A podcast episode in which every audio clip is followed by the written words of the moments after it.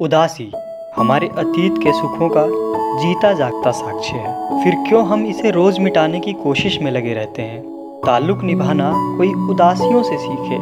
जब जब किसी ने मन को कुचला, ये उदासी पास आ बैठी। उसने थामा हाथ, उसने दी तबकी उसी ने सिखाया, बेआवाज़ रोना। उदासी मेरे घर का पता है। जब देखता हूँ आईने में खुद को, सवालों से घिरा पाता हूँ। जो उतारूं लिबास अपनी, जवाबों के समंदर उफनते हैं। जो तू पूछो तो कह दूँ तुझे। जो ना पूछो तो किसको सुनाऊं?